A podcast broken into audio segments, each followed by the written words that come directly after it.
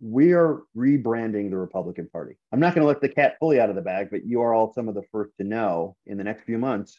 We had to give the Republican Party a sense of meaning that wasn't defined by the Democrats or the media or the Democrats.